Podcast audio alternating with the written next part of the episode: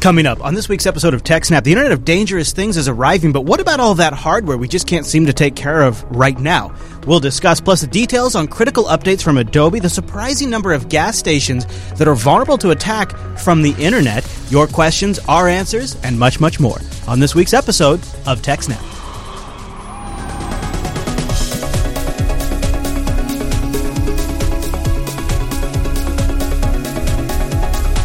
Hi, everyone, and welcome to TechSnap. This is episode 199 of Jupiter Broadcasting's weekly systems network and administration podcast. We stream this episode live on January 29th, if you can believe it, 2015. This episode is brought to you by our three fine sponsors DigitalOcean, Ting, and iXsystems. I'll tell you more about those great sponsors as this here show goes on. Our live stream, why, that's powered by the incredible ScaleEngine over at scaleengine.com. Just go check it out and see what I've been talking about. My name is Chris, and joining us every single week is our host, the admin, the tech, and the teacher, Mr. Allan Jude. Hey there, Allan. Hey, Chris, everybody. Thanks for watching. Hello, sir. Oh, and I see the Tetris form behind you takes another shape. Yes. I like it. I like it, Allan. We got a big show this week, and I, I believe our first story is sort of one of these where last week we mentioned a little bit of it. Hey, here's a problem. It's not totally fixed yet. And now this week we've got more information. Yeah. Uh, so last week we told you, you know, there is uh, um, the Angler exploit kit was out in the wild and it was exploiting three flash vulnerabilities. One back from November, hmm. one uh, that Adobe had patched on last Thursday, li- uh, basically a couple hours before the show aired, and then uh, one which they hadn't actually identified yet. Nobody was quite sure exactly how they were doing it, but they were exploiting Flash Player. So it was a zero day vulnerability. The attackers right. had it and were using it, and there was no fix. Right. Uh, I, I, think at that point, Adobe didn't even know exactly what the problem was yet. Uh, so, uh, as an update on that story, as it developed over the week, on the 22nd, Adobe released an emergency patch for FlashPlayer uh, to resolve one of the two zero-day vulnerabilities. Uh, and that was the 22nd, and that was their uh, second advisory of 2015. And then it turns out that that fix didn't completely close the vulnerability, oh. and the exploit quick, quickly adapted and worked around the fix in order to continue to exploit the vulnerability. So uh, Adobe issued a security bulletin, which is not the same as an advisory. Okay. So the security advisories, or sorry, they had issued an advisory, which is different than a bulletin, right? a bulletin is here's this information with the fix, whereas an advisory is just here's some information. Uh, so the advisory came out on the 24th saying, uh, hey, you know, we know that there uh, that our last fix wasn't good enough, and uh, make sure you get the new fix and basically they said it's uh, out there and going through uh, the automatic update process, but um, the they didn't have a manual download out for it yet. So the only way you could get the fix is if you auto update. So if you don't, uh, or waited for the download, which was uh, came along a couple days later. Well, that's lovely. Yeah. I guess, yeah. As long as it's all, I mean, we're getting. I guess we're. Get, uh, do we have a luxury now where we're saying like, oh, a few days that's not good enough? I mean, that's that's not too bad. Yeah, uh, they, you know, they have to do more testing or whatever. Uh, and then the other thing is, you know, trying to coordinate to get uh, updates pushed with Chrome and Internet Explorer, where they bundle it. Uh, because they were doing so many updates in rapid succession, it wasn't, you know, their usual process of, hey, Chrome, we have an update coming out next week. Here's the version, and get ready to push it on mm-hmm. this day or whatever, right? Mm-hmm. Mm-hmm. Uh, it was more like, oh, it's uh, you know we need these out ASAP, and so you know we had to break the release cycle for Chrome even and, and force Chrome to push an update when they weren't expecting to, and so on. It's a big one then. That's how you know yeah. it's big, right? Yeah, and then uh, finally uh, on the twenty seventh, which is uh, what Wednesday, uh, Tuesday, mm-hmm. Adobe released Flash Player sixteen point zero zero two nine six uh, which fixes two new CVEs, uh, 1311 and 1312, or, or sorry, 0311 and 0312, mm-hmm. um, that are the zero day that uh, we identified last week that they weren't sure what it was, and a second vulnerability they found, which is a double free. Uh, and so now we have fixes for all the known vulnerabilities. Very good. All right. Uh, so that's in the meantime, uh, the researcher who uh, found the zero day yeah. being used mm-hmm. says he's uh, I discovered the exploit being used in the wild in a different way, mm. not by the ex, uh, the Angler exploit kit. So at least uh, it's not only the Angler people that knew about this at this point. so he found this site, some adult sites using it or having it injected on their pages. oh, jeez you know, in the ads or whatever. So it wasn't likely the adult sites purposely doing it. It was more that their ad network was pushing junk, um, where it would pop up saying, "Oh, you know, we're the U.S. ICE and you're banned and pay us money to get unbanned or something like that. One of those type of scams or whatever. Uh, but and they were also using the Flash exploit to infect people's computers and so on. Uh, and then FireEye also discovered being used independently as well. So they have their research uh, I linked to as well. I saw you just showing that on the stream. Uh, so make sure you have uh, the Flash update because there's been a bunch of them at this point. Yeah, gosh, no kidding. And you know, there's been a renewed debate around Flash's usefulness because YouTube just sort of officially turned the switch on to HTML5 by default on YouTube this instead of. Flash by default. So Yeah. if if it detects that your browser will support it, it'll try to do HTML5 1st Mm-hmm. uh, which is some help, but I don't know how big of a difference. I've also, you know, I've heard more and more conversations about people that say they, when they're using Firefox and other browsers, they just don't use Flash, and if they need Flash, they launch Chrome. sure, but it it's not any more secure. in I like, but what I no, except for mm, Chrome has some sandboxing. But what I like about that is, and it's not on the system. You know, it's not like system wide Flash. Like, well, but Flash. Well, a it, it is right. If you're using Windows, it's already there uh, as part of Internet Explorer, which you can't get rid of. So does it actually does it ship with Flash? Yes, Internet Explorer Oh. bundles Flash in the same way that Oh. Chrome does See, in newer versions. I wasn't even older thinking versions, of Windows when I said that. To be honest, I was actually thinking more of, of Linux desktops. But uh, yeah, that makes okay. I mean, that makes sense. That yeah, I guess it would be included in IE, wouldn't it? Yeah, well, well, so older versions of IE had it installed system wide, but only IE used it. Um, but the problem there is, you know, any apps that embed a browser often use IE Mm-hmm. or you know things like that. And then in the newer versions of IE, they bundle it in the same way that Chrome does. But you know, the updates come with through Windows Update or whatever, so they're not when you launch your browser, it checks for an Hmm. update. It's you know when that happens, so there might be slightly more delay there. And then you end up. Uh, so now you can, on a Windows machine, you can actually end up with three versions of Flash Yeah. the IE version, the Firefox version, And the or, Chrome. Sorry, Firefox version is the plugin version, so it mm. actually shared between Firefox, Opera, and any other plugin-based mm, browser. Yeah. and then your Chrome version. Right. So you can actually end up with three versions of Flash. And trying to make sure all those are up to date can be a little bit of a pain. Yeah. But in general, you know, running Chrome isn't necessarily any more secure than running it in Firefox. No, with these, in, in, and specifically, and I don't do this because I like to have Flash in Steam and in, in Firefox too. But specifically, these were Linux users that would do this, and then they the other reason is because it's just kind of a pain in the ass to get Flash on Linux too. There's that too. Uh, Is it? sometimes. Uh, Sometimes. Like I've only done it on BSD, and we have a part in it. It depends. updates. Like some people just ha- some distributions just have in the package repo, and some don't. Right. So it kind of depends Yeah, on the and if as long as they have it in the package repo and they update it every time there's an advisory, then Right. it's usually If you- if they know, do. stampy stampy. yeah. Uh, but yeah, so. But I guess the biggest thing is that certain things like live video streaming just can't be done in HTML5. Yeah. So that requires Flash, doesn't it? I don't know if it'll be possible to do something with WebRTC in the future Yeah. or what, but the problem there is, you know, your basic browser doesn't have a MP4 decoder. Right. right? Like uh, on a phone, you do because the phone, like Android or, or, or iOS, provide it and, and pay the license fee. But for a browser on your desktop, you can't. People in the chat room are trying to tell me it's not true, but it's. I do this for a living. There's no such thing as HTML5 live video. I love it when they argue. Well, they'll say, "Oh, it'll happen eventually." Yeah, eventually. But that's they don't understand the technology behind it. infinite on an infinite time s- uh, infinite time scale. Eventually, will work out. Yeah. Uh, yeah. So, so there's WebRTC, but that's person to person. It's not the same thing. right. Right. And uh, WebRTC is not HTML5. It's WebRTC. Different things, right? It's like it's like trying to say that I don't know Java is HTML because you embed it in an HTML page Hmm. or something, right? WebRTC is a completely different technology than HTML5. Well, yeah. I mean, I think they don't. I mean, you're arguing with people that don't know that how the technology works right now because they're saying it's going to work at some point. Uh, and I suppose if you put it on a time scale like that, yes, yes, eventually it will work. YouTube is video on demand, right? You can just point an MP4 file at your browser and it plays. That's not the same thing as live streaming. Right. Right. All right. YouTube said they switched the default for YouTube stuff, not for YouTube Live. That's not the same thing. That's still using Flash. Yes, as far as I know. Yeah, no, I think it is. Well, at least the one I watched, really another good way to do it. the one I watched last supports. night was while I was still using Flash, at least. Exactly. okay, so uh, anything else on the Flash story? Uh, no, that's about it. Okay, good. Well, then I'll tell you about something that gets me fired up. That's Ting.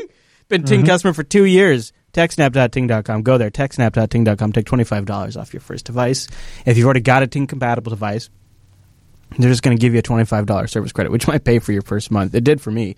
Uh, so, what is Ting? You've probably heard the name by now if you've listened for a little while. It really is truly mobile that makes sense. It's no contract wireless, and you just pay for what you use. Ting takes your minutes, your messages, and your megabytes, and they add them all up, whatever bucket you fall into. That's what you end up having to pay. But what's really cool about Ting is they're a cell phone company that's sort of structured a little bit differently than the rest of the telco providers. Their incentive structure is for you to be happy, and it sounds kind of cheesy and cliche to say that, but think about how the existing wireless model is set up. Like for your Verizons and your AT and T's out there, right? They get you to get into these two-year contracts. They sell you a device super cheap as kind of a gimmick give givey to kind of get you to get in on that contract to kind of trick you into doing it. And then their idea is to kind of lock you in and monetize you. And they're hoping you're going to get swayed by new flashy stuff that maybe you'll even re up that contract before it expires. And God forbid if you want to get out of that contract, well, then you're going to have to pay a big fee. In fact, that's one of the reasons why Ting's like, you know what, we're going to try to get the industry away from that. We're going to launch an early termination relief program.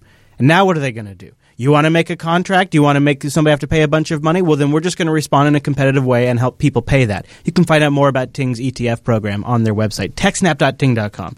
That's where you go. Go check them out. The reason why Ting is different they run on top of another wireless carrier. They don't have to go out and actually spend the billions, yeah, literally billions on the cell phone towers. They're renting that space out. The less you have to end up paying, the less they end up having to pay.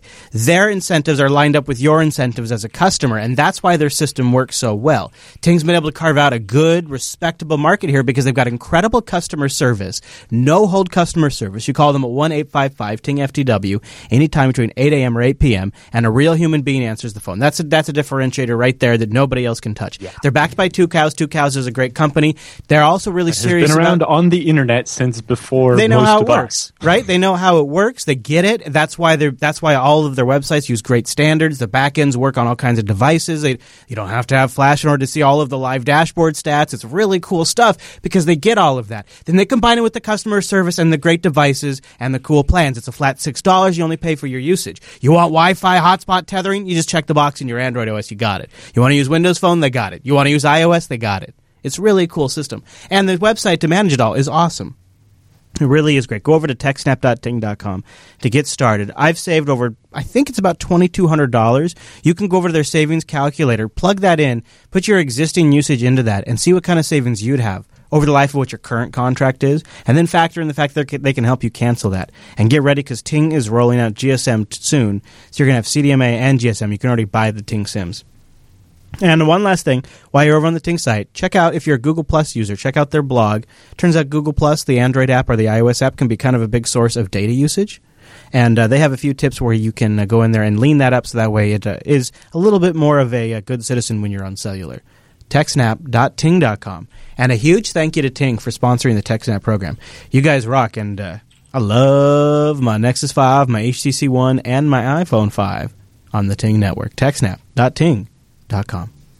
Okay, Alan, our next story takes us down the path of gas tank explosions. Like, what's Not going explosions. on here? down.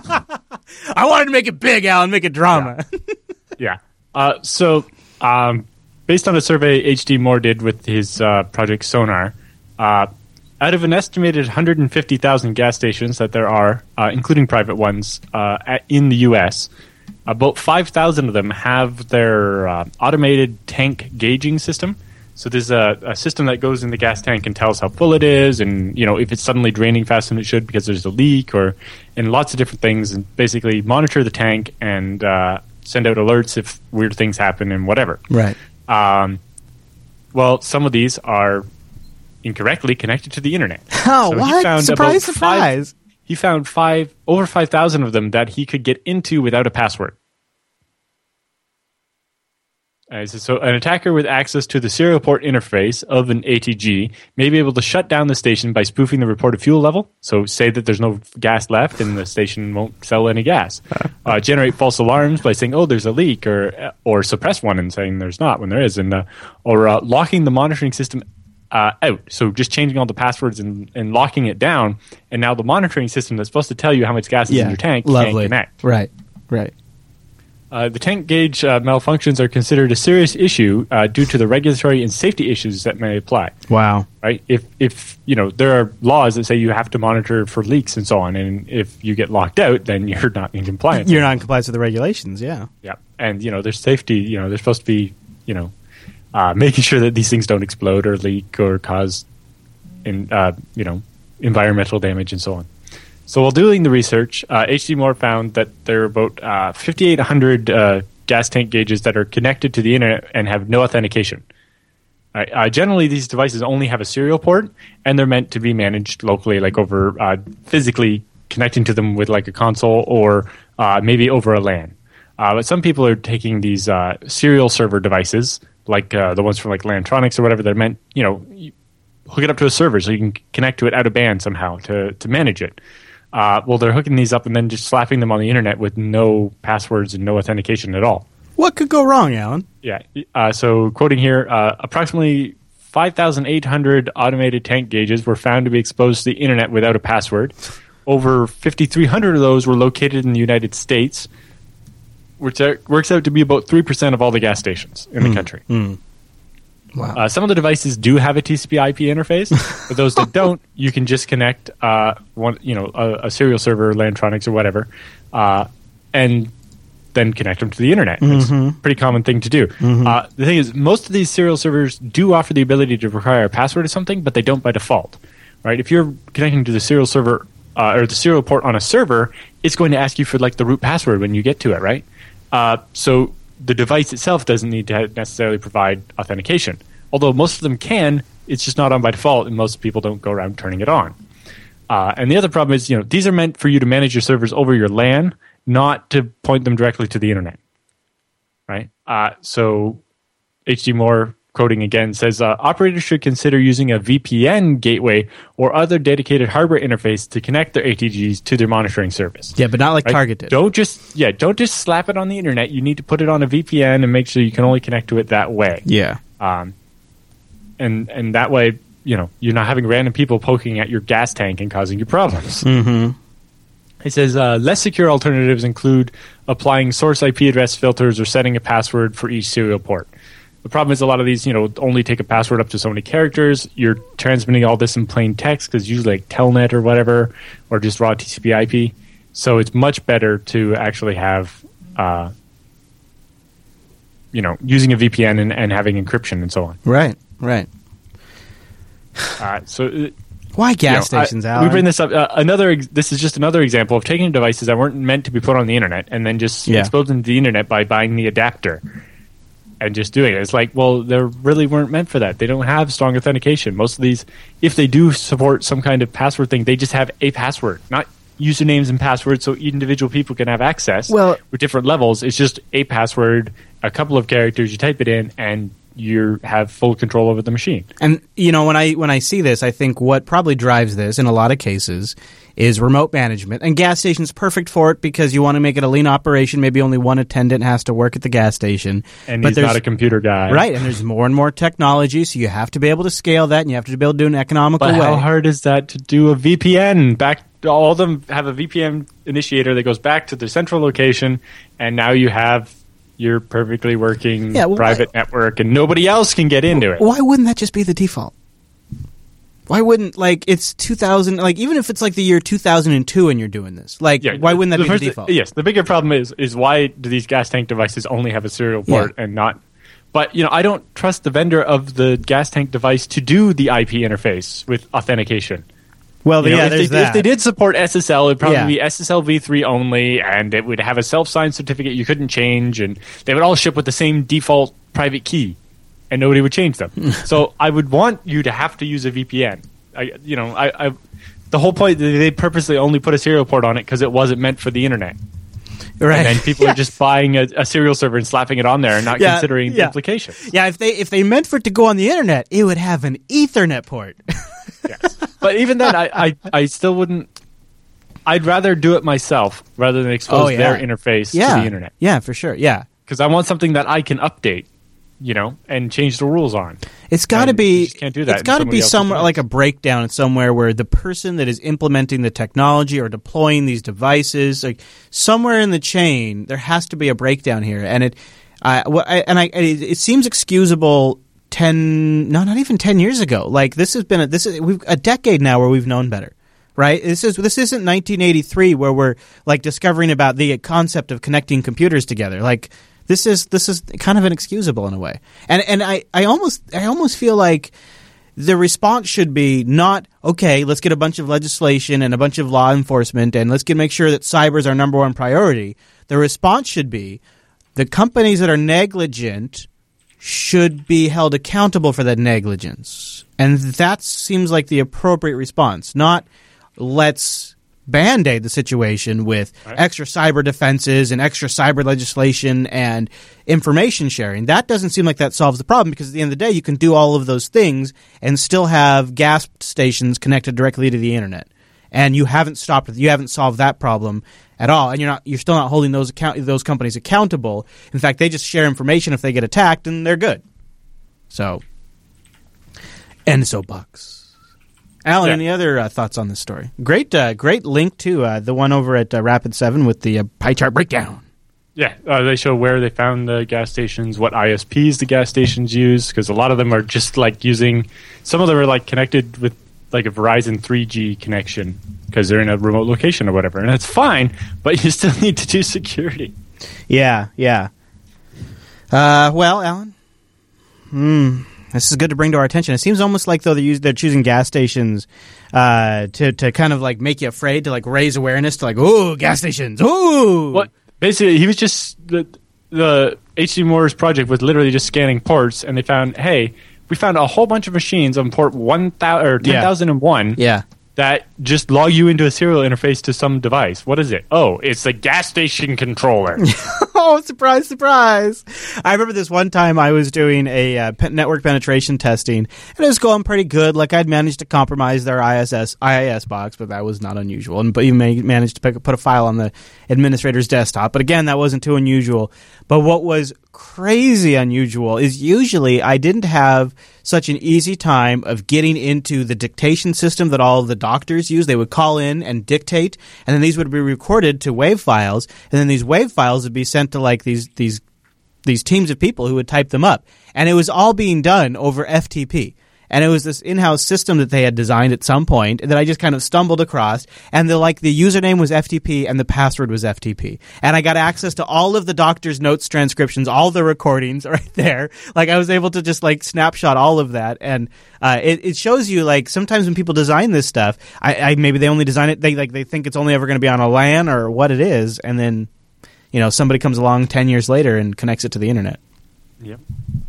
All right, Alan, any Uh, other thoughts on it that? reminds me, there was a video or a presentation at EuroBSDCon this year in- or last year in Bulgaria, uh, talking talking about um, the guy works at uh, University of Oslo in, in Norway in like information security, and his job was they, we have all this medical data, and we need to expose parts of it to the researchers so that they can be like, you know, anonymously access chunks of data about the patients uh, to do research and stuff, but not be able to get the information specific about any specific patient and so on, and make sure that they could never extract data from the system, so they couldn't just you know steal patient data and so on. And it gave a talk about uh, how he built the system so that people could have access to only the data they were uh, explicitly needing to have access to, Right. and not be able to export it. Uh, well, we continue on, Alan. We continue on. Uh, what this probably be a good spot for me to mention DigitalOcean, the great folks over at DigitalOcean, another great sponsor of the text. Now we have. We have the best sponsors on this show. I really love DigitalOcean. It's a simple cloud hosting provider dedicated to offering the most intuitive and easy way for you to spin up your own cloud server. You go over there, you get root access like a BIOS, You know, you go over there, you can make sure it's on your own rig, and it can be a FreeBSD system now. They just recently introduced FreeBSD support. They call them droplets. These are your virtual instances that you get full root access over. HTML5 consoles, you can watch it from post all the way right up to boot. I really love that for troubleshooting. They have a great snapshot and management backup system. Uh, and the best part is really, you can get started in no time. I got a tweet today. I think somebody got their DigitalOcean droplet spun up in 36 seconds. But under a minute, you're going to get started. And pricing plans start only $5 a month. It's going to get you 512 megabytes of RAM, a 20 gigabyte SSD, one CPU, and a terabyte of transfer. And DigitalOcean has data center locations in New York, San Francisco, Singapore, Amsterdam, and a I mean, I just love their new London data center because they were posting pictures as they created. it. They're all gorgeous. In fact, they have. I shouldn't even give you the impression they have multiple data centers in these cities too, which is really cool. You can get some serious diversity. They do private networking when you're in the same data centers, which doesn't account against your transfer. This is really That's great if you, nice yeah, for you back-end replication, Right? backups, and super nice for that or a back-end database or uh, i've even heard from uh, some folks that are building they're, uh, they're experimenting now that you can do FreeBSD on droplets to converting that into sort of like a FreeNAS-esque kind of rig and using that as the back-end nfs and a droplet to their front-end web servers. Yep. and they're using private networking to do it and it's not going against their bill at all. And they're starting at $5 a month. But if you use our promo code snapocean snapocean that's one word snapocean they give you a $10 credit. You can try out the $5 rig two months for free. Snap mm-hmm. ocean that's a really great way to go. And it's you know you go just try out their control panel. It's crazy intuitive really powerful and you can replicate it with their straightforward API, any of the functionality, or take advantage of the stuff the community's written. CoreOS, Ubuntu LTS. They got all the best distributions. They got FreeBSD. It's a really great opportunity to go try something out for absolutely free. Snap Ocean, no credit card required. $10 credit, try out the $5 rig, two months for free. $5 rig you get root access to with crazy fast SSD drives tier one bandwidth. It's really fun. I when I did it, I was like, oh, I should have done this a long time ago. DigitalOcean.com, SnapOcean. When you check out SnapOcean, ten dollar credit. Thanks DigitalOcean for sponsoring the TechSnap program. Woo whoop.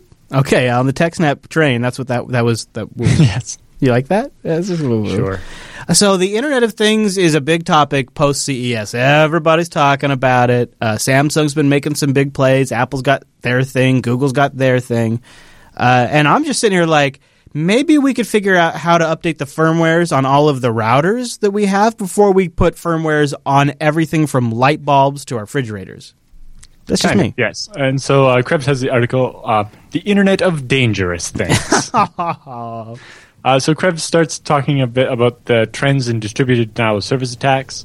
Uh, so he has a bunch of data from Arbor Networks uh, and their subsidiary Prolexic, which is a company that you can hire to sit in front of your website and cleanse the traffic and keep Oh, your okay. under denial of service attacks. Oh, that sounds fancy. Uh, yeah, uh, I cited them in my uh, paper I gave at uh, EuroBSDCon 2013. So you're well. you're impressed by what?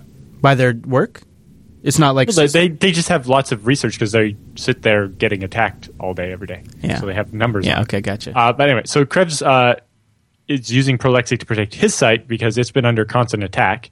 Uh, like he, there wasn't a day in December where he wasn't being denial of service attacked, and there were 21 separate incidents, some of them lasting multiple days. Uh, and so he's got some graphs and stuff. But uh, the point uh, needs to be raised that a growing number of these attacks are sourced from the Internet of Things type devices, right? Small consumer devices with an embedded operating system that never receives updates. you know, Right? Alan, it ships with X version of Linux when it comes out of the shop, and it never gets updated. This is- and oh look, they all have that ghost vulnerability now. this is a problem, and, and the reason why I think we need to be serious about this with the Internet of Things is this is a problem that we still have not solved, that we've only made worse as time has gone on, even though we've all known about it for a while now. And I just mm-hmm. ordered a brand new couch, and I guarantee you, the next couch I buy is going to have an Internet of Things. It's going to have an Ethernet port. It's going to have Wi-Fi. My couch is going to have a firmware out. I'm going to have to update. They got to solve this. Well, and the worst, part, you know, some of these are old enough where they they have the NTP vulnerability from a, over a year ago, and they have all these problems, and they can just once they're exposed to the internet, that's game over, right?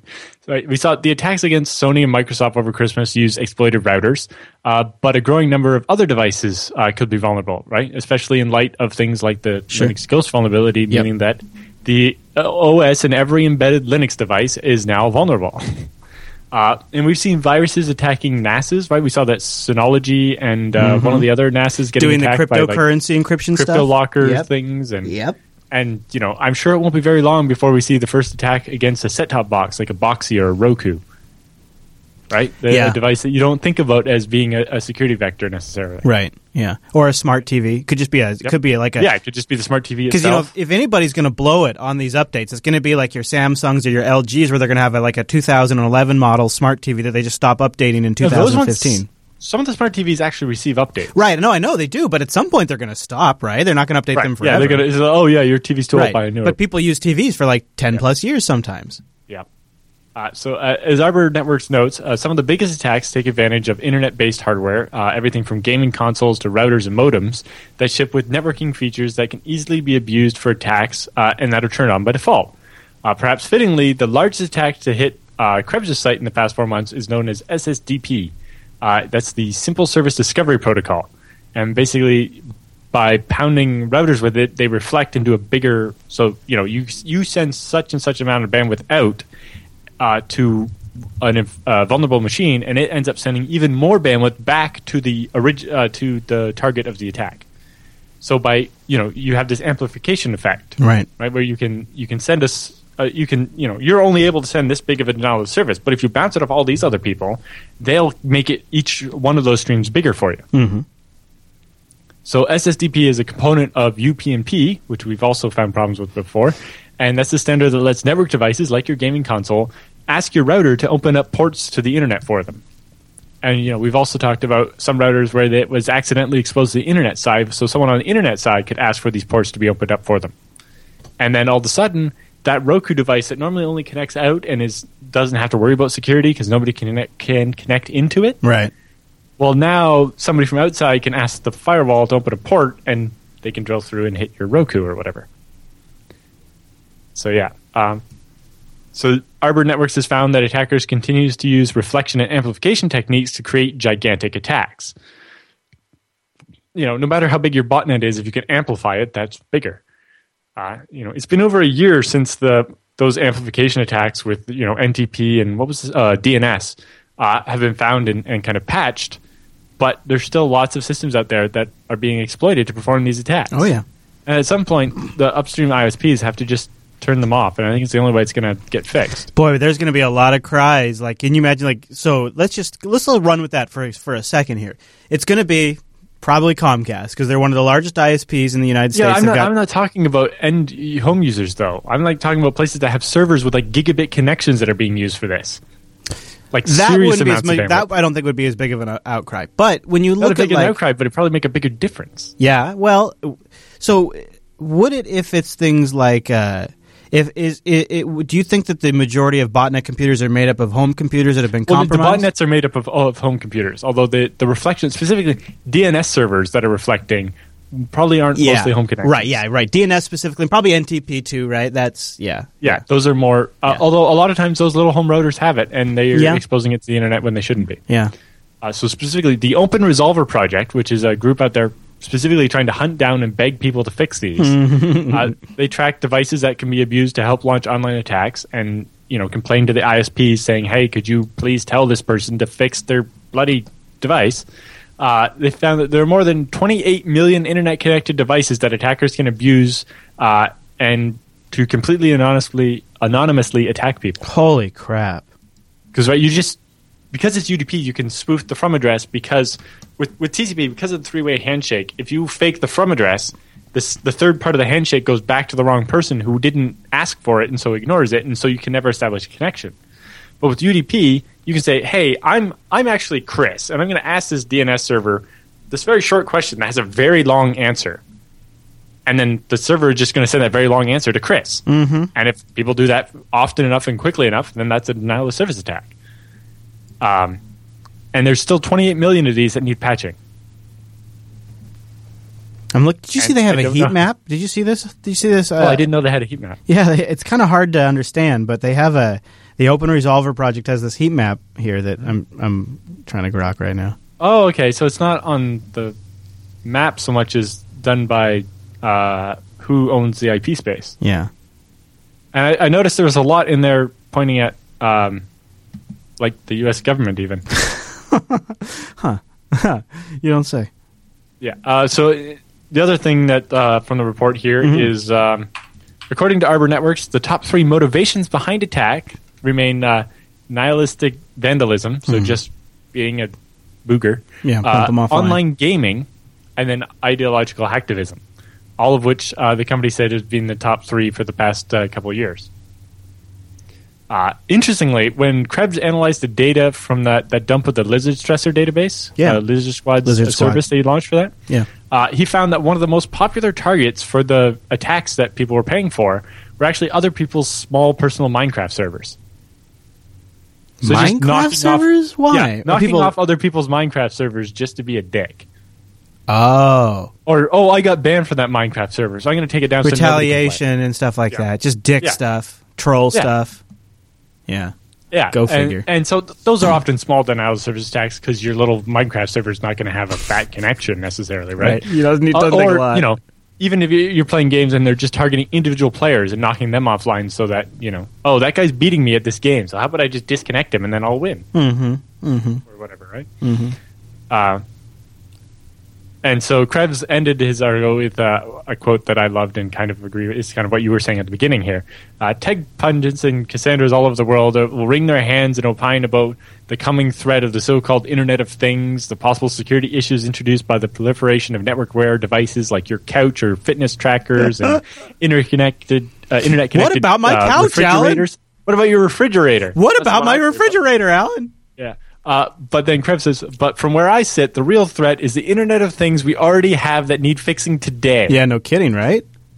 You know, let's not worry about all these other devices we're going to come up with and Right. screw up the Internet. Right. Let's worry about how we've already screwed up what we already have, and Yeah. let's get that fixed. And Yeah. maybe we'll learn lessons that we can apply to these new Internet of Things devices. I, I already know the manufacturer's sure. logic. Oh, don't worry about the stuff we've already sold you. Just buy new stuff. Don't worry about Yeah. that stuff. Get new stuff. Yeah, but the new stuff isn't any more secure. No, no, it's not.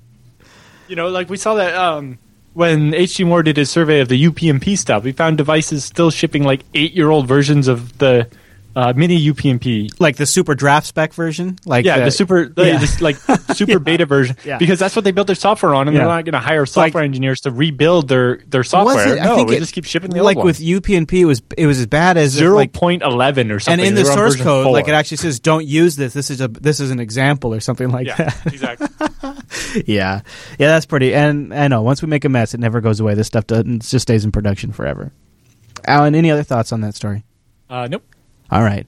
Well, I'll tell you about something I've got some thoughts on. That's iXsystems. Head over to ixsystems.com slash TechSnap. Alan, uh, you remember uh, Wimpy from uh, the uh, Linux Unplugged podcast? He's on there from time to time. A little bit. Yeah. The place he works for has been buying those super iXsystems rigs, the ones that they built for the FreeBSD Foundation a while back. Oh, nice. Yeah, he, they've been. I, he says a, a ton of them is what he said. He says they've been buying a whole bunch of them, and and Wimpy's been in the industry just like you and I have for a long time, and he says he's never had a better experience than anybody with iXsystems. He literally says Yeah, he will just- never shop anywhere else now. I know. I, I, I used to build the servers myself because I figured that nobody else could do it as cheap as just buying the parts and putting it together myself and so on. But there was always so much headache in making sure. Oh, well, you know, I bought the very first ZFS server I built. I bought the wrong kind of controller. I bought an It- Adaptec that said it would work, you're a and busy it was guy. right controller, and I didn't want it. And You're busy, Alan. You, you don't. it was very stressful trying to worry. It's like, all right, I have to buy all the right stuff and make sure it's all going to work. And you know, you're reading through all this documentation that the manufacturers have, and it's Of course. very vague and Mind-numbing. It claims it supports FreeBSD, but it only supports FreeBSD eight, and you want to use nine, and it was just like ah. Yep. Yeah. And I just the next time I just called IX and I'm like, Yeah. oh, No. Here. You go over to ixsystems.com slash TechSnap. You get that white glove experience. Check out their rigs powered by those Intel Xeon processors. Servers built to quality standards like you've never seen before. They burn in test before they ship them out. So if you're sending them directly to a data center, you're not going to have any surprises. And the great And thing the about thing. they just they're built to support that idea. Like nowhere else where I like when I bought stuff from Newegg, they they couldn't even understand that I wanted to ship it to my house, not to my business partner's house, because his was the address on the credit card. right. You know, and let alone I want to ship it to a data center, and I need to make sure you specify on the the documents that FedEx needs to call me and bill me for the customs fees because the data center is not going to pay the import taxes no on kidding. my server. Yeah, yeah and that's going to ruin it right there. And if they refuse, if the shipping company comes up to the door and says, "We're not dropping off this package until you pay us," Yep. and the data center is like, "Well, we're not paying you," then now my server's in limbo somewhere in a warehouse, and I have to deal with that. It's a, and and IX took care of all that for me. and make sure that worked great. Uh, And, the- and they will configure things for you. Like they'll set up the BIOS exactly how you want. They configure the IPMI to have the right IP addresses so that you'll be able to access it via your VPN as soon as you plug it in. yeah. And and just they can install the OS for you, even no matter how picky you are about the partitioning. Yeah, and even if you think you're a real expert, like you really know your stuff, just like almost a, a, a perfect chance somebody at iXsystems knows it even better. Like they have people that are experts on Even the, chat software and the says here, hardware. uh, uh, in the chat room, they say they'll even sell you an Atom box if a Xeon will suck too much power for your use. You know, if you if you call up one of the other places, they're not going to want to sell you their cheap little Atom box. They want to sell you their big server. yeah. uh, well, the Atom IX processor has changed a lot over the years. Like I think that's IX Right, recognize it's, it's that. not the little. It's not the little Yeah. one soldered into your into your uh, Netbook or whatever. netbook. Yeah, no. Right, this is a, a C twenty seven fifty is an an eight core server processor with Yeah. uh, VM and uh, Vert D. encryption offload. Yeah, v- and so you got It you got VTD, VTX. VTD, you got VTX, you've got uh, essentially a server grade, close to server grade, just low power, and the, and, the, and I, well, it, that's it even has ECC RAM, which Yeah. is a big difference for It's- server grade.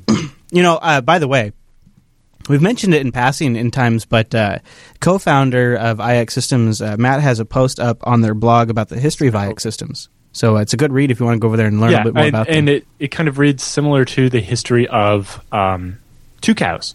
You know, they started before the dot com thing was big and had a real company, were doing things. Uh, and then, you know, Tucows managed to just weather the dot com thing and Survived it. avoid the, Yep. the craziness. yeah, IX actually, uh, before it was called IX, uh, you know, they went through the whole thing where, you know, they leveraged this and that and, you know, trying to be a dot com company or whatever. And it didn't work very well. And so the people that weren't into that split off and started, uh, I think it was called Off My Server or something. yeah, off my server. name. Yep. Uh, and and they did that, and they kept the the idea of we just want to run a company and sell products to people, make them happy, and have fun doing our job. And uh, that's the business that ended up surviving. And then they uh, took on the name iXsystems again, and and it's still staffed by those same people that just want to sell a product that's going to work for you and have fun at their job. They're not out there looking to be acquired by Dell or something for billions of dollars. No, they, they wouldn't because Dell can't do it as good as they do. Exactly. They, they well, they just wouldn't like their job anymore after it. And what's the point? right. Yeah, very good point to that. ixsystems.com slash TechSnap. Go check them out. Get the free white paper if you need to uh, grease the wheels to make the move to a better hardware OEM. ixsystems.com slash TechSnap.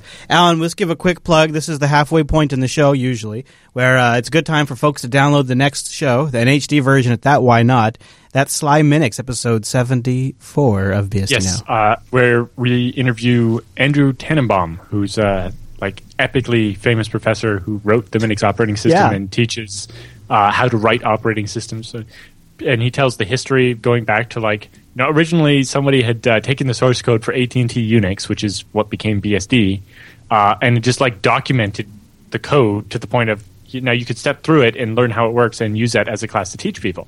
And AT and T was like, "No, you can't do that." and so they put a, a clause in the license in the next version saying you couldn't use it to teach stuff.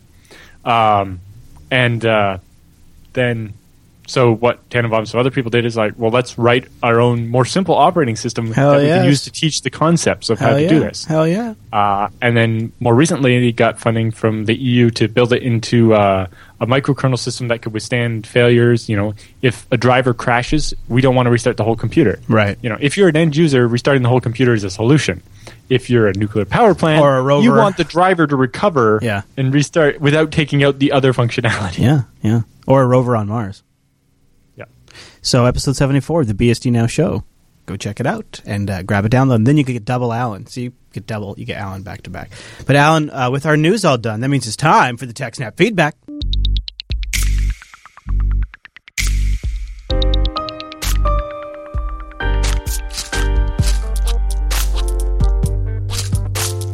Thanks for sending your emails to techsnap at jupiterbroadcasting.com or popping that contact link at the top of the Jupiter Broadcasting website, or even better, starting a thread in our subreddit over at techsnap.reddit.com. Then we're even more likely to see it. It's amazing. Our first email this week comes in from Tom.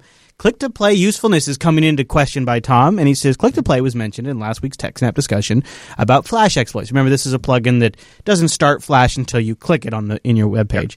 Any thoughts on how useful this really is? Many are recommending it, but a bug filed against Chromium has some interesting comments, such as click to play is not actually a security boundary. In particular, it's always been subject to click jacking. Any thoughts? Firefox and IE may be susceptible to the same problem. Thanks as always. Great show. I love it. Tom. Well, if there's a virus on your computer already that is able to simulate mouse clicks, then the Flash exploit is probably your least of your worries. Um, in general, it's defense in depth, right? It's nothing's going to provide absolute security other than unplugging the machine, right? Would it be Um, possible for a website to use JavaScript or something to simulate a click? I don't think they generally can't move your mouse to a different coordinate. Right. that, the browser should prevent that from happening, I Yeah. think. Uh, and so, you know, then it's, yeah, if your browser's compromised to the level there, then they don't need a flash exploit, exploit anymore at that point. But in general, nothing's going to provide absolute security. But every defense in depth, the more layers you can add to to help, why not, right? Uh, so click to play. Part of it can also just be avoid the annoyance factor of you know that flash ad with sound in it starting automatically, not being able to figure out which tab it's coming from. And remember, like I mentioned last week, I think I noticed a battery life improvement too when You I tried it for a little while. You Yeah. definitely will see that. So there's there's there's another good reason for it too. Yeah. So yeah, even just in addition to security, it's more of a uh, quality of life and battery life uh, enhancement. So yeah, it's not perfect security, but nothing is. All right, Alan, are you ready for our next email? This one comes in from Cats Rules. Uh, recommended wants a recommendation to build or buy. What are some pros and cons for building your own SAN versus buying a pre-built SAN for you know say maybe Dell or HP? Uh, we have previously uh, we had previously bought the cheapest SAN from HP we could find. I think it was around ten thousand to twelve thousand dollars. Haven't had any problems with it, but in a few years it'll be end of life, and now I'm wondering if we should buy another one or maybe just try to build our own for a fraction of the cost. I don't want to cheap out on critical systems. But I also don't want to be throwing out money if there's a cheaper way with the same or close to same result at a fraction of the cost. We're a small organization, maybe about 40 people. Mostly, we're just paper pushing Word documents and photos around the network. Everything is running on vSphere, so we really just need something that supports iSCSI so the ESX servers can tie into the SAN. Also, if you are for building your own, what OS do you recommend? At the moment, I'm looking at FreeNAS. So what do you think, Alan, for this well, kind of job? specifically uh, because of ESX, something like a TrueNAS, which is the more supported version that'll be a little bit more like the HP, uh, is certified by VMware to work with ESX. So you'll even still you won't have any problems with your vSphere support contract or anything because you'll be using a certified uh, storage device. So assuming those certified, because it sounds like if he's willing to build his own, maybe being certified isn't a you know a deciding factor. much of a requirement. Yeah. Uh, but I- don't know if FreeNAS is certified. Or I don't think it can be I because something- FreeNAS can be anything. Right? Yeah, yeah. But uh, the TrueNASs are certified, so uh, you definitely might want to look at that. Um, they'll definitely be cheaper than the HP or Dell equivalent. Uh, But let's let's only say a little bit more expensive than a FreeNAS. if he but- built if he built his own rig, like he built something you know with a bunch of drives in it and a, and and you know maybe he did ZFS and he had a decent RAID setup. Yeah. Uh, do you think there'd be a, a long term practical difference between, assuming that the VMware certification more more wasn't- likely he'll get more performance out of his home, uh, out of a FreeNAS than he will out of the HP or Dell. Well, yeah, yeah. I'm just trying to. I'm so for me, my route would be the first thing to understand is is the difference between a SAN and a NAS, and really the only difference is that in a SAN, the only thing going over the network link is storage traffic. It basically means having a separate LAN that's only for storage. Sometimes it's not an Ethernet LAN, right? They do like Mm-hmm. Fiber. wire or not FiberWire, uh, fiber channel or Yeah. or uh, InfiniBand or something like Yeah. that. But in general, it just means a network that doesn't have any other traffic over it, right? It's all just going to be storage, and you know it's all about low latency and high bandwidth and so on. Here's what Uh, my but in general, it comes down to being the same thing as a NAS, except for where how it's connected. I if I was if I was cats rules, um, I would probably be dogs rules, but cats are fine. I would uh, I would contact iXsystems just as an example.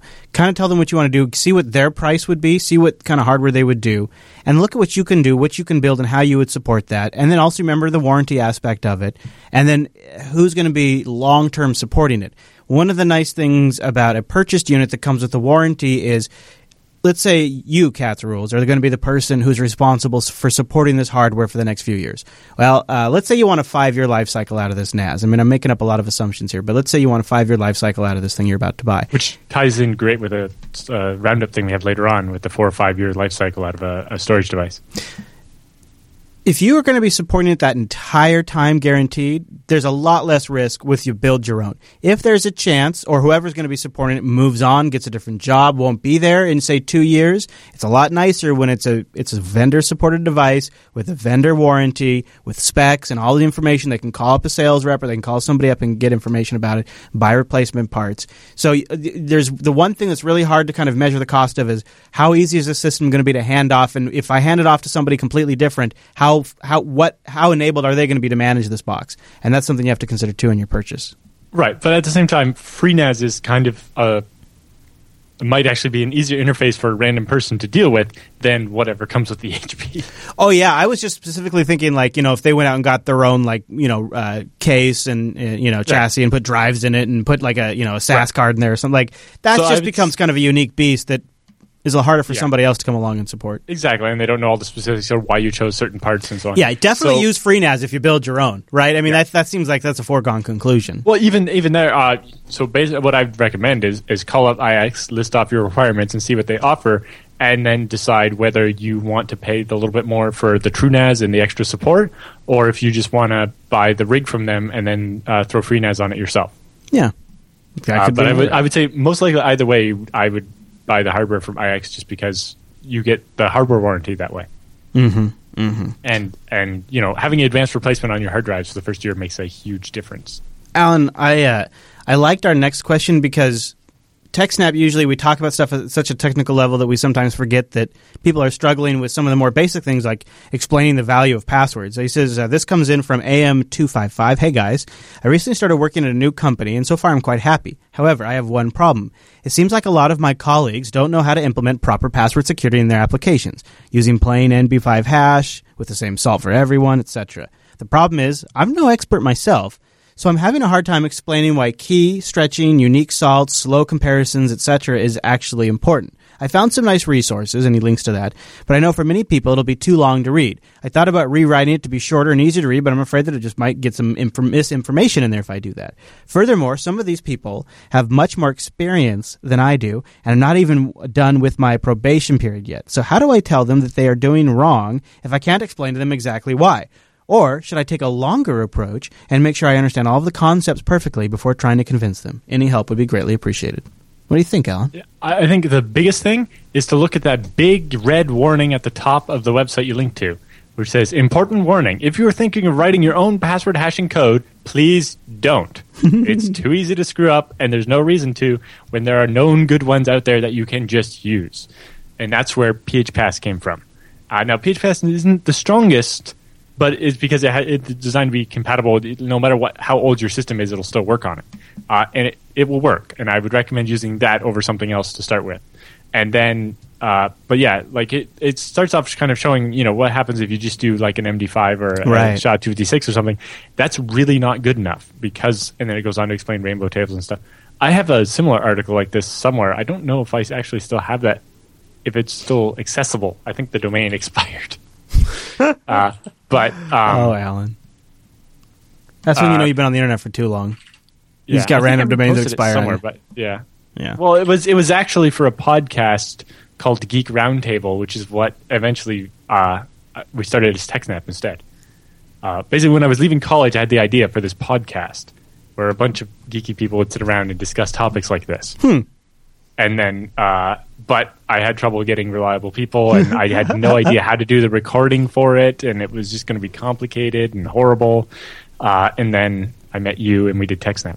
Aw, and the rest was history. 199 yes. weeks later, you did all the hard stuff, and that solved all the problems for me.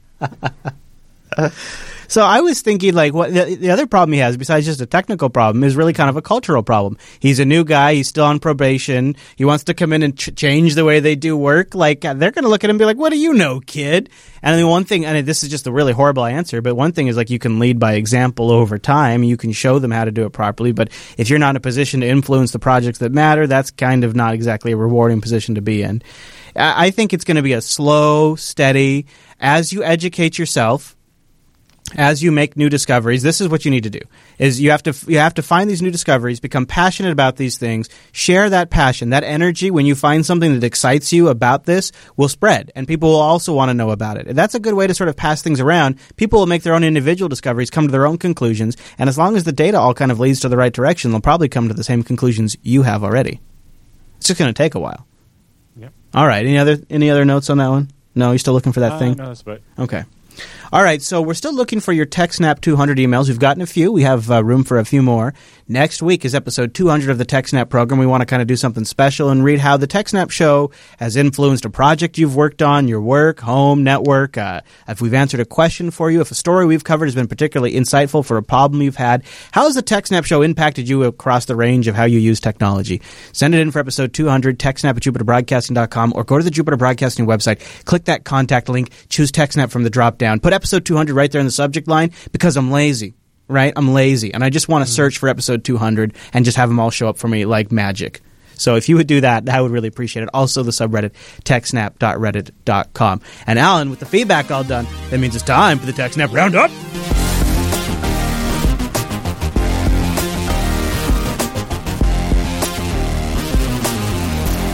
Welcome to the TechSnap Roundup. Yeah, that's what that crazy music means. Now, the Roundup are stories that just didn't quite fit at the top of the show, but we still want to give you some links to follow up on your own after the show. And a lot of these links came from our great subreddit over at techsnap.reddit.com.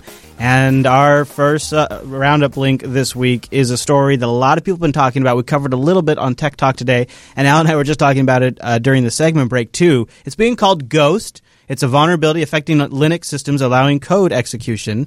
And unfortunately, it kind of affects most Linux systems because it affects glibc. And Yeah, glibc, which is the standard library that every app uses to do common things. Yeah. uh, in particular, it seems that somebody fixed the vulnerability without realizing it was a vulnerability a while ago. oh, Uh, but because of the way you know that the code kind of trickles down, uh, there's lots and lots of Linux distros out there that are running an older version because they don't update.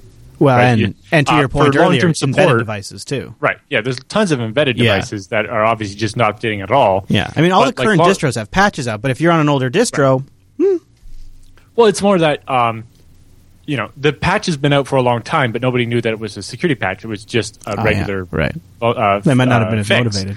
And so, if you're on a long-term support version of Ubuntu or whatever, they don't change the version of glibc because that'll break all your packages. Uh, so they will now release uh, the older version with this fix applied uh, and update so that it doesn't break all your stuff or whatever. But so in general, uh, it's just kind of interesting to see that while a change that fixes problem was introduced into Linux ecosystem uh, months and months and months ago, Mm-hmm. it doesn't actually apply to most people's computers yet because of how It wasn't tagged long it as takes for that stuff to actually. Well, it wasn't tagged as security, and so uh, it takes a long time for a project to decide to upsuck that newer code. Uh, part of that might be just gun shyness because of the risk of new code Hmm. causing new problems, and part of it is you know the distros only do a release every so often, and so they grab uh, when they start building the new release, they grab what is current then, right? Because they need to build with it and test with it the whole way along, and so you're always going to be X months behind what is active development. And then when you start talking about long-term support versions, that's even going to be even further behind. well, so me. even though they had the fix for this, uh, has been out for a long, long time, most people don't have it.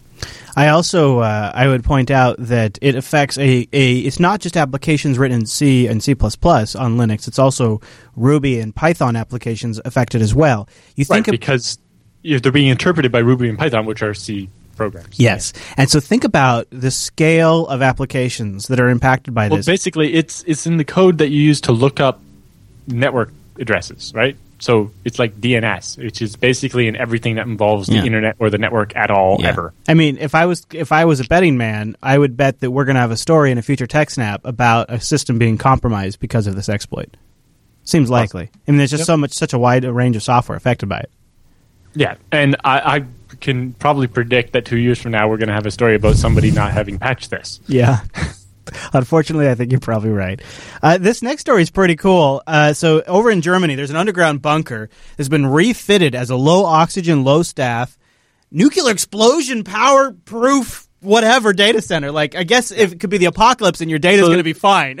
So it's it's you know another data center built in an old nuclear bunker. Yeah. The differences are because it's so far out in the boonies, like it's in Right. a town that only has 186 people living in it. So, Uh, so the fire department couldn't possibly get there in time if there was a fire. well, okay. So instead, they designed the facility to just not have people in it very often, and they actually keep the oxygen concentration so low that people can't survive inside the building. Oh, that's clever. And so if you stand there and light a match in the building, the match will just go out because there's not enough oxygen. So, but here's so they say it's a it's it's it's it can survive a, a nuclear bomb. Well, it's a bunker that was designed for the military to hide in and not and to survive a nuclear a- attack. But is the assumption there that all of the connectivity is also going to stay online after? Not necessarily. Okay, so it's just about the data. It's just about. Although a lot of it probably does because you know they that was part of the the goal of a nuclear bunker was that a we need to survive and b we need to still be able to communicate with the rest of the world and make sure they survived right. So it's entirely possible, but you know it's got like eleven foot thick walls of concrete and so on. and That's like pretty sweet. Twenty feet underground Scale before you Engine get should to the rent some wall. space in there, Alan. Just rent out a little space in there for ScaleEngine. Right. Uh, but it's interesting to see how they're trying to do it without having to have people Yeah. uh, service the machines Yeah. very often. Right. Because I guess they either have to wear an oxygen mask or they have to pump oxygen in there, wait a little while, and then send the people in. Uh, this next story, it's you know, it's my old whipping boy. Uh, so we've talked a little bit about this WebView vulnerability in Android, uh, and it continues to be a problem. And so people have been uh, ragging on Google about not patching it on devices older than Android 4.3, which is a ton of devices, right? And so essentially, what it is is if you have an app or you're using the built-in Android browser. You could get a serious exploit. And the problem is, is a lot of apps use this built. So even if you have Chrome or Firefox on your Android device, a lot of apps are still just using the built-in web view because that's what you do when you build an Android application. Anything that does that is affected by this vulnerability. So Googs has come out publicly to talk a little bit about it. On January 12th, they have released this statement saying, if the affected version of WebView is before uh, Android 4.4, we generally do not develop the patches ourselves, but welcome patches with the report for consideration. Other than notifying OEMs, we will not be able to take action on any report after it's affecting versions before 4.4 and they're not co- accompanied with the patch. So don't bother notifying them if you don't submit code, they say. Well, I, it still makes sense to file a bug report and then maybe someone else can write the code. I understand what they're saying. So, and it kind of does fall to the vendors like Samsung and so on that, that sold all these devices with that old version. But at the same time, Google sold me a device with an old version and they're not updating it. Right. Like, I, I can't upgrade to 4.4 on this. And Yeah, it's a even Nexus if I device. could, the, the old 4. dot something that's on here doesn't bloody well work. You know, when I upgraded too far ahead, the device wasn't good enough to run the OS anymore, and the upgrade actually degraded my experience rather than improving it. Well, and 20% of Android users are uh, are on 4.2 and 19% are on 4.1. So a huge portion of Android users are on versions that aren't going to get fixes. It seems like I mean I know like you have But there's I'm finally not. right you got the Nexus 6. You're uh, you're on Lollipop, right? yeah. Which is nice. Uh, but it seems like if you're going to become a platform provider, you, you can't just have an arbitrary. Well, I know that you said you're going to stop supporting this release after an ins- insanely short amount of time. That's I know you said that, but it turns out that the bulk of your users are still using releases older than that, and you technically have the ability to do it. Right, because I think they could even push out a patch through the Play API services. Like, I don't even think it involves them needing to touch the whole OS. I don't know if they can do that or I know. I think especially with the older ones. They've kind of architected the newer versions so that they can do that, so they're not Yes. uh, beholden to the OEMs I to think fix stuff. I think anymore. everything after Gingerbread they can, but I'm not sure. I don't know. But you know, there's still lots of people running 2.8. Yeah, yeah, yeah. Uh, uh, seven point, almost eight percent of Android users are on a two version. Oh, that's a lot lower than it used to be. It is, but it's still millions when you're talking about the Android user base. Uh, self-repairing disk arrays, Alan. Yes, uh, Finally. So this is a, a great paper, and basically they're saying now that disks are so cheap for the amount of storage you get, uh, the biggest cost is usually if a drive fails, actually having to pay someone to go to the data center and f- physically remove the old drive and swap in the new one or whatever, which I can attest to having just replaced drives in a server in Portland. Now, it didn't actually cost me anything because I had a friend do it, but in general, that's the most complicated part. So they said, well, let's look at what it would take to build a disk array uh, where it could run for four or five years with a 99.999% reliability. So, you know, only a, a, a five nines chance that it will not lose its data for the whole four or five years. I want that. Yeah. Uh, and so they came up with some formulas and stuff, and uh, they talk about a couple different ways of doing the RAID. Uh, and they have uh, this uh, two-dimensional RAID array where the parities split all over the place, and you can see uh, that's kind of on uh, is that page two? Yeah, page two. They got some diagrams. It's all weird looking. Uh, and they talk about so if you built an array that has 21 data disks, seven parity disks, and 19 spares, you'd be wasting 55% of the space, but you could manage to get 5.059s out of it. But I guess the assumption there is drives are cheap, that it's okay to waste that Yeah. much space. And and you're saving a lot of money because you, you buy all these up front and then you just don't have to even look at the thing for five years. Right. You just walk Or away. sorry, and- this is this is four years. okay. Uh, and the most, the best reliability or the uh, best space efficiency was to buy uh, build an array that had 45 data disks, 10 parity disks, and 33 spares. 33 then you- spares. Yeah, you only lost uh, 48.86 percent of the space, uh, and you got somewhere between 4.98 and 5.05 nines. 33 spares, huh? That's Yeah. kind of nuts. if you built an array that had 66 data disks and 12 parity disks and an unlimited, like infinite number of spares, you could uh, still never get to five nines. When you get your array gets too big, uh, it's just not possible to guarantee it's that you're not going to have too many drives failing.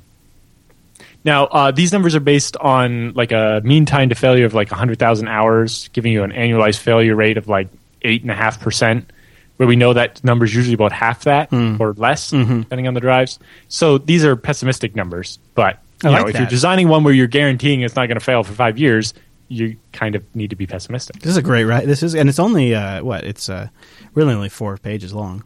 Yeah, uh, and so they reference the Backblaze study and show the curve how you know five percent of disks fail, or uh, a, a disk will f- have a five percent chance of failing in the first year or so. Then it drops to only a one point five or one point four percent chance to fail until it's more than three years old. Then it jumps up to like a twelve percent chance to fail uh, at any time, and and that's based on you know SATA disks wear out after so long and that's based on data from Backblaze, and uh, their data could be a little skewed by specific models of drives they bought and so on. They didn't really Backblaze bought a lot of the same drives rather than having a good sampling of all the different types of drives and so on. Uh, and partly is uh, you know some of the numbers are skewed slightly because they were buying the uh, the external USB drives And and, then tearing them out of the them out of enclosure. yeah. and that that probably skewed their numbers a little bit. But and uh, part of their uh, math was based on the idea that you could uh, resilver the disk in 12 hours, and then they changed it to 24 hours because Hmm. Okay. a four terabyte disk you can't possibly resilver in 12 hours, No. even if it was going at full throttle the whole time. Yeah. And then uh, luckily, uh, then they looked at uh, RAID six, which Oh, is yeah? the same as RAID Z two. So Yeah. that's where you have two parity disks Yeah. in your array. Yeah. Um, if you have 10 disks uh, with two parity, so 10 data disks, two parity disks, so a 12 disk array with 18 spares, which wastes 66% of the space, you can manage to achieve uh, your five nines. But if you uh, do more RAID sets of that, uh, you can't quite. Even with the unlimited number of spares, you're topping out at you know 4.5 nines, or even 4.3 if you're doing uh, 40 disks. Uh, so then uh, they looked at a theoretical way of, of having RAID with triple parity, which ZFS actually has. Right, it's called RAID Z3, but uh, they didn't. They weren't actually looking at uh, ZFS. They were looking at like hardware RAID, and so they didn't. They couldn't find a controller that had triple parity RAID, Right. like ZFS does. But uh, looking at a four-year survival rate uh, with the space overhead of selected sets of RAID arrays with 15 disks each and triple parity RAID. If you did a RAID Z with 12 data disks and three parity disks and 13 spares, uh, your space efficiency would be you'd be wasting uh, 57% of the space, Okay. but you could get as high as uh, 5.17 nines, which is quite good. Uh, if you did the same thing but with an extra spare, a 14th spare, you could get as high as 5.66 nines. The set it and leave it storage. Uh, and then if you did two sets of those, so 24 disks, you know, Yeah. basically two RAID Z2 groups, Yeah. Ra- RAID Z3 groups, Yeah. uh, then 24 disks, six parity disks, and 20 spares, wasting uh, 52% of the space, and you get uh, 4.9 to 5.2 uh, nines of reliability, uh, and so on. Uh, so I'm I'm uh, gonna play with it a little bit some more later. I want to take their formulas and uh, redo it with smaller sets. So what if you uh, you know generally you don't recommend going quite that wide with your stripes Sure. uh, with RAID Z3. So you know if you do that and have more parity discs per set, uh, and then maybe needs fewer spares and so on, it, can you still get that same reliability? Save some money. Yeah. So if you do RAID Z uh, threes with like six discs and three parity discs, um, or you know four or eight discs and three parity discs, and then your spares Yep, or whatever, yep. uh, can you get to the five nines easily? And uh, I know ZFS has already started talking about uh, quadruple parity RAID to uh, Wow. for people that want to build something like this that just needs to survive no matter what. Quad raid. That's how you have to say it. It's Quad raid. no quad raid. Come on, that sounds awesome. All right. Hey, Al, be what- RAID Z four. Next roundup story. What the hell's Canada up to? Uh, apparently, they're casting a global surveillance dragnet over file downloads. The covert operation revealed by the CBC in collaboration with The Intercept says that this operation taps into internet cables to analyze records of up to 15 million downloads daily from popular websites commonly used to share videos, photographs, music, and other files. According to the documents, the Levitation program can monitor downloads in several countries across Europe, the Middle East, North, Amer- uh, North Africa, and North America.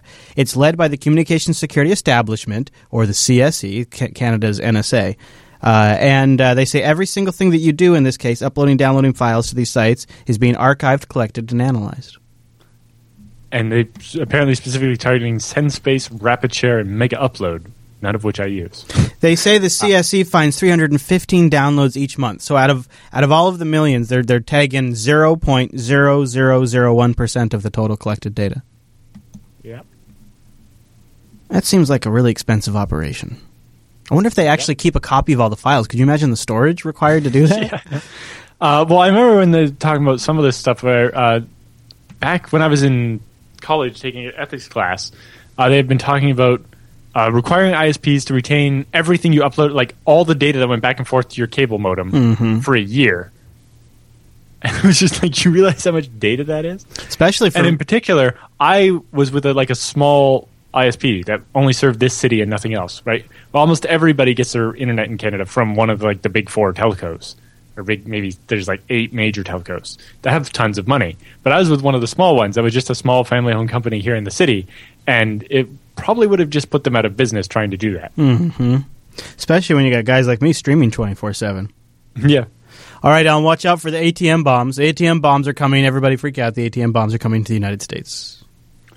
Well, there's just never been one, and they find that kind of odd. That is Uh, odd. they say, well, in particular, they're saying because it's so easy to steal debit cards in the U.S. because they don't have chips, uh, nobody's exhorted, uh, you know, gone far enough to actually bother with this part.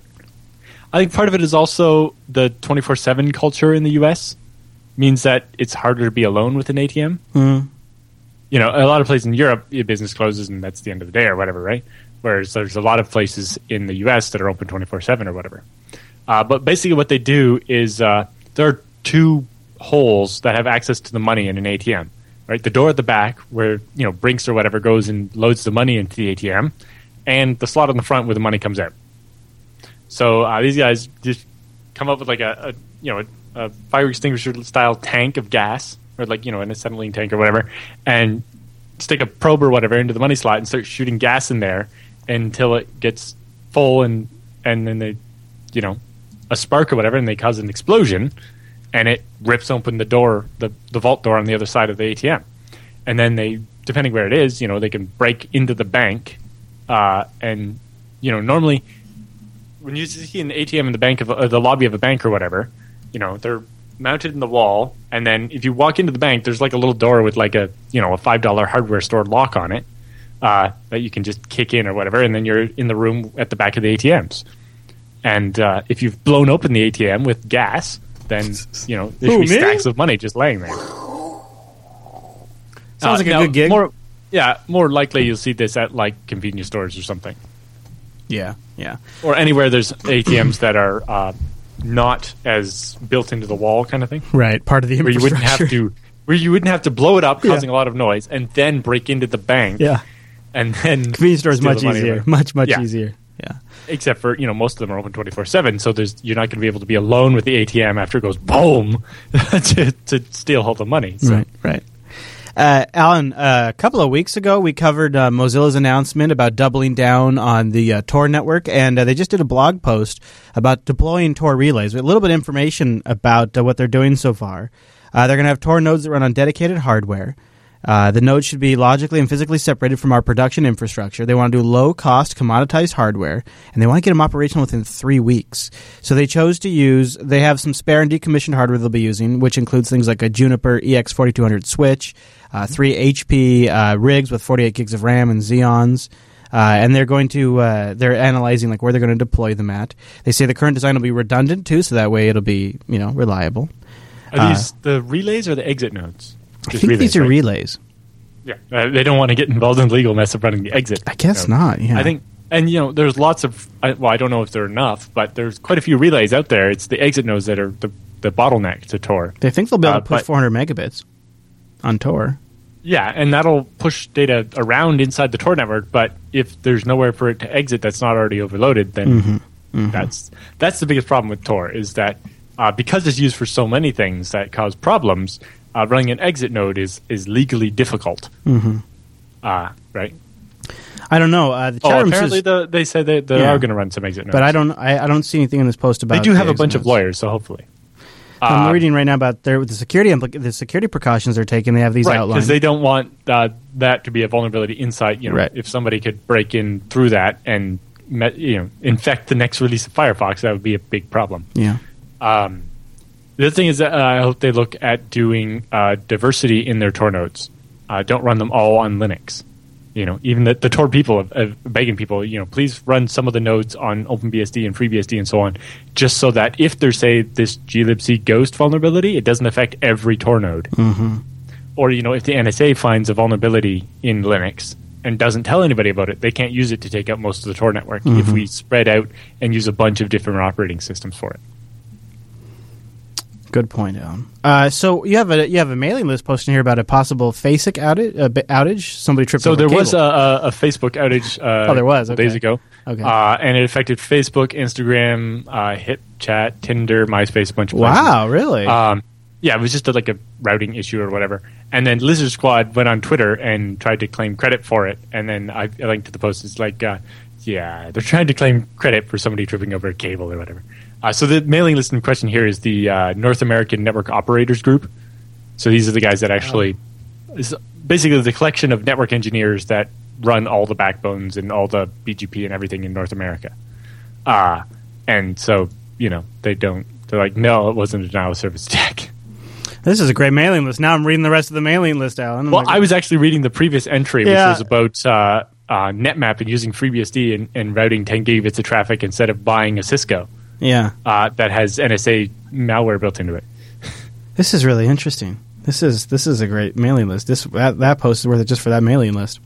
Yep. Uh, Uh, and uh, yeah, so I, I basically discovered this by accident.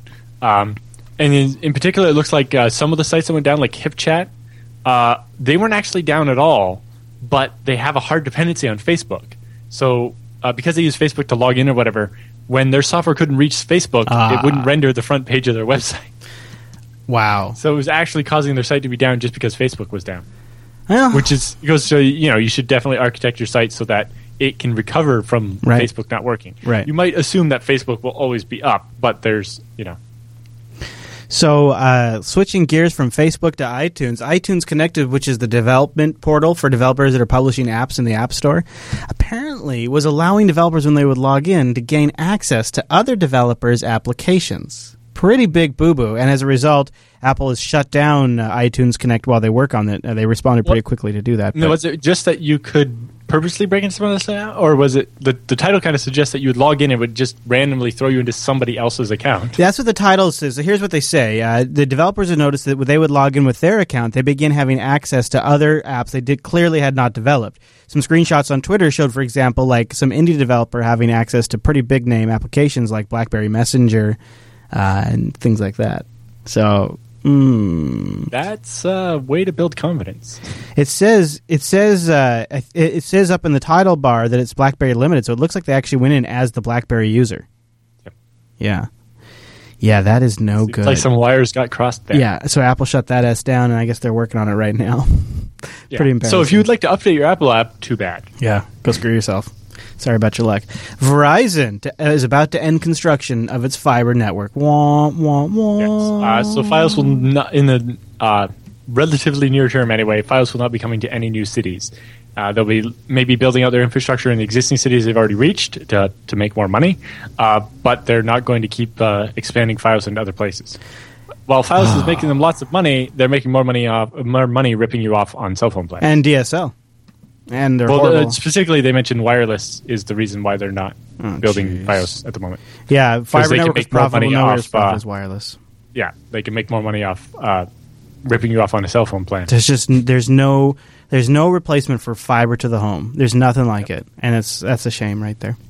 Mm. Uh, how, well, you know what? Maybe Google and Ting will save us because Ting's working on rolling out fiber too. Yes, I. Uh, Never know. if I didn't already have my own connection, hey, uh, Alan. We have a PSA here, don't we? a little bit. A business email compromise. The business email compromise is a sophisticated scam targeting business working with foreign suppliers. It sounds like a PSA to me, Alan. Yeah, so the Internet Crime uh, Complaint Center has issued an advisory because they've got so many complaints, uh, and they're talking about this uh, scam people are doing over email and basically misdirecting emails. Uh, so when you get when you're buying stuff from a supplier overseas and they mail you the information to wire the money or whatever, these guys would be intercepting it and then swapping it with their own uh, bank account number. So then you end up paying your very large payment for you know a container load of you know whatever you're buying uh, from overseas with their bank account number and then stealing your money. Hmm. Uh, so formerly it was known as the man in the email scam. Man in the email. Uh, in total, they targeted uh, just shy of 1,200 U.S. businesses Oh boy. and managed to steal 180 million dollars. Oh boy. Oh oh boy. Oh boy. Alan, watch out. Watch out.